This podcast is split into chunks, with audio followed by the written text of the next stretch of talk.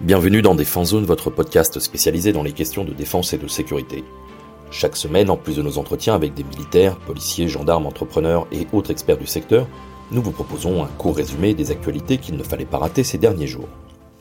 Niger. Le 10 octobre a débuté le processus de retraite des troupes françaises stationnées au Niger. Dès leur prise de pouvoir, après un coup d'État le 26 juillet dernier, les généraux nigériens avaient demandé le départ des 1400 soldats français. Demande finalement acceptée par le président Emmanuel Macron il y a quelques semaines. Le régime militaire a déclaré que, suite à des discussions avec la France, un calendrier de retrait a été mutuellement établi. Durant le week-end précédent cette annonce, plusieurs convois ont circulé entre les bases du nord-ouest et la capitale Niamey. Ces mouvements ont notamment permis de ravitailler les bases de Wallam et Tabaré-Baré et de transférer certains militaires français vers Niamey. Cette activité logistique a amélioré les conditions des troupes françaises sur place dont les réserves devenaient de plus en plus limitées. Cela prépare aussi leur départ de la région des trois frontières, entre le Niger, le Burkina Faso et le Mali, où ils opéraient dans le cadre de la lutte antiterroriste avec les forces nigériennes. Les options pour quitter le Niger sont limitées. Les frontières avec le Bénin et le Nigeria sont fermées et le Niger interdit le survol de son espace aérien par les avions français à moins d'une autorisation spéciale. Toutefois, les frontières avec cinq autres pays, dont le Tchad, où est basé le commandement des forces françaises au Sahel, restent ouvertes. Si une partie des troupes françaises rallie le Tchad, elles transiteront probablement ensuite par le port camerounais de Douala. Pour rappel, à leur arrivée au pouvoir, les militaires nigériens avaient demandé non seulement le retrait des troupes françaises, mais aussi celui de l'ambassadeur de France, Sylvain Ité. Son départ, comme celui des militaires français, a été reporté à plusieurs reprises et il n'a pu quitter l'ambassade que le 27 septembre dernier. En parallèle, l'Algérie a décidé de suspendre sa médiation au Niger. Malgré une proposition de plan de transition en août, les discussions n'ont pas abouti. Le régime nigérien insiste sur le fait que la durée de la transition doit être décidée par, je cite, un dialogue national inclusif. Peu après son arrivée au pouvoir, le général Abdourahman Tiani avait évoqué une transition pouvant durer jusqu'à trois ans. Armée de terre. En dépit des défis rencontrés dans le recrutement de 2023, où elle a dû combler une lacune de 2000 à 2500 postes, l'armée de terre française se montre ambitieuse pour ses réservistes. Lors d'une récente audition à l'Assemblée nationale, le général Schill, chef d'état-major de l'armée de terre, a exprimé un certain optimisme quant à la capacité de l'armée à recruter 2000 réservistes supplémentaires en 2024. L'avenir des réserves militaires en France est clairement défini par la loi de programmation militaire, la LPM 2024-2030. Elle envisage un doublement de la réserve opérationnelle, établissant un objectif audacieux de 105 000 réservistes d'ici 2035. Du côté de l'armée de terre, il est prévu d'augmenter le nombre de réservistes à environ 50 000, une montée significative par rapport aux 24 000 actuels.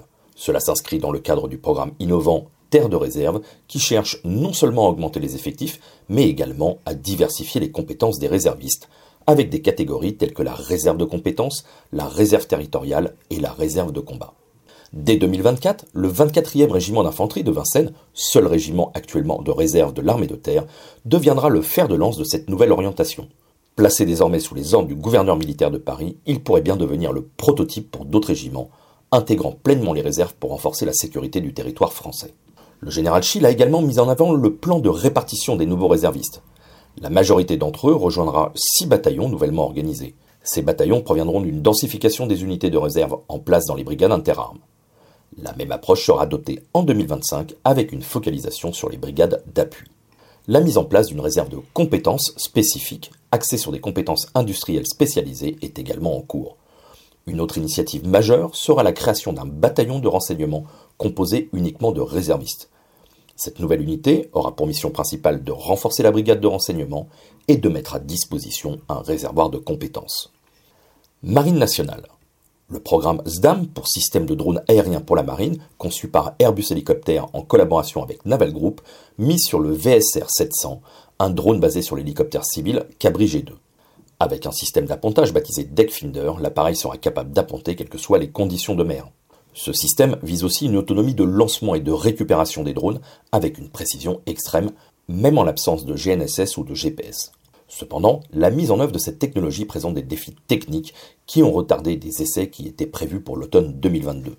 Après des premiers essais menés par la Direction générale de l'armement depuis un navire civil, l'amiral Vendier, ex-chef d'état-major de la marine, a confirmé des complications lors des essais de transition de la plateforme vers une frégate. Malgré ces complications, le nouveau chef d'état-major de la marine, l'amiral Nicolas Vautour, a confirmé de futurs tests sur la frégate multimission Provence. Il a souligné l'importance de cette innovation technologique, évoquant notamment que le drone hélicoptère américain MQ-8C Fire Scout ne peut pas lui apponter automatiquement, mettant en avant la prouesse française en la matière.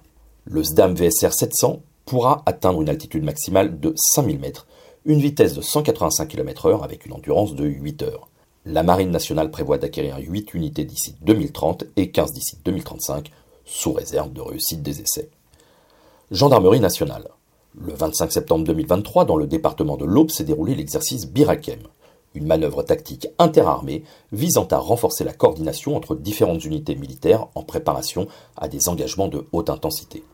Organisé par le service interarmé des munitions, le SIMU, en partenariat avec la gendarmerie, cet entraînement a impliqué la participation d'environ 40 militaires de l'établissement principal des munitions et 20 gendarmes, dont des membres de la compagnie de gendarmerie départementale de Bar-sur-Aube et du peloton de surveillance et d'intervention de la gendarmerie. L'exercice a débuté par une simulation d'attaque contre le PMU Champagne-Lorraine, où 30 militaires ont été capturés. Ces derniers ont dû s'évader et traverser une zone hostile en évitant des patrouilles adverses tout en étant confrontés à divers scénarios comme des embuscades ou des dangers de type nucléaire, radiobiologique et chimique. Tout cela était surveillé depuis les airs par un hélicoptère EC-135 de la section aérienne de gendarmerie de Dijon-Longwy. Le chef d'escadron, Maxime Ladret, commandant de la compagnie de gendarmerie de Bar-sur-Aube, a souligné l'importance de ces exercices pour aider les militaires à comprendre les méthodes de travail de l'armée de terre, tout en perfectionnant leurs compétences tactiques. Pour beaucoup, c'était une première immersion dans une telle simulation. Au terme de l'exercice, les retours étaient positifs, notamment sur l'importance de renforcer la dimension interarmée, en soulignant la nécessité d'affirmer et valider les compétences opérationnelles grâce à cette complémentarité entre la gendarmerie et l'armée de terre. Israël. Nous faisons cette semaine un petit point sur les événements récents en Israël. Aujourd'hui, la situation en Israël est toujours tendue après la tragique attaque considérée comme la plus meurtrière dans l'histoire du pays. À la suite de cette agression, le premier ministre israélien, Benjamin Netanyahou, a fermement affirmé sa volonté de détruire le Hamas, alors que les frappes israéliennes s'intensifient sur Gaza. Cette région déjà siégée continue de lancer des roquettes vers le sud d'Israël. Le bilan actuel dénombre 1200 morts de chaque côté, mais ce chiffre pourrait augmenter car de nombreux corps n'ont pas encore été identifiés. Netanyahou, ayant récemment formé un gouvernement d'urgence avec Benny Gantz, a affirmé que son pays avait adopté une posture offensive, ajoutant que le Hamas était à mettre sur le même plan que Daesh. Désormais, Israël intensifie ses efforts, mobilisant 360 000 réservistes et déployant des milliers de soldats autour de Gaza. Le bilan des morts en Israël s'élève aujourd'hui à plus de 1200, principalement des civils. Du côté palestinien, 1354 décès ont été recensés et environ 5600 blessés. Parmi ces victimes, quatre membres du Croissant Rouge palestinien ont été tués suite à un incident avec une ambulance, tout comme un chauffeur d'ambulance en Israël.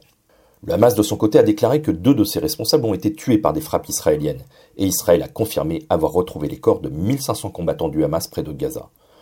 De nombreux otages étrangers ont également été signalés tués. La tension s'étend bien au-delà des frontières d'Israël. De nombreux pays ont commencé à rapatrier leurs citoyens pris au piège des combats. À Gaza, sous blocus depuis 15 ans, les conditions se détériorent. La seule centrale électrique est hors service faute de carburant et les hôpitaux déjà en manque d'équipement sont submergés. À l'heure actuelle, plus de 338 000 personnes ont été déplacées à cause des bombardements. Sur le plan international, les États-Unis ont exprimé leur volonté de collaborer avec Israël et l'Égypte pour faciliter l'évacuation des civils de Gaza. Pendant ce temps, le Hamas a revendiqué la libération d'une Israélienne et de ses deux enfants, bien que les médias israéliens aient remis en question cette affirmation. La Cisjordanie, occupée par Israël depuis 1967, n'a pas non plus été épargnée. Mercredi, six Palestiniens ont été tués, dont quatre par des colons israéliens. 29 Palestiniens en tout ont été tués en Cisjordanie depuis le début des hostilités. Sur le plan politique, les États-Unis ont renforcé leur soutien à Israël, tandis que d'autres acteurs internationaux tels que la Russie et la Ligue arabe ont appelé à la négociation et condamné le siège de Gaza.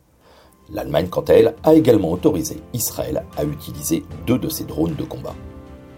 Voilà pour l'essentiel de l'actualité cette semaine. Pour en savoir davantage sur cet univers et pour découvrir tous nos articles et reportages, rendez-vous sur notre site internet défense-zone.com. Pour plus de brefs, d'articles de fond et de photos, nous éditons également tous les 3 mois un magazine papier que vous pouvez recevoir en étant abonné à notre espace premium. Il vous permettra aussi d'avoir accès à des contenus exclusifs sur nos différents supports. Vous trouverez tous les liens nécessaires dans la description de cet épisode. En attendant, nous vous souhaitons une bonne journée et nous vous donnons rendez-vous la semaine prochaine pour un nouveau résumé de l'actualité des forces de défense et de sécurité.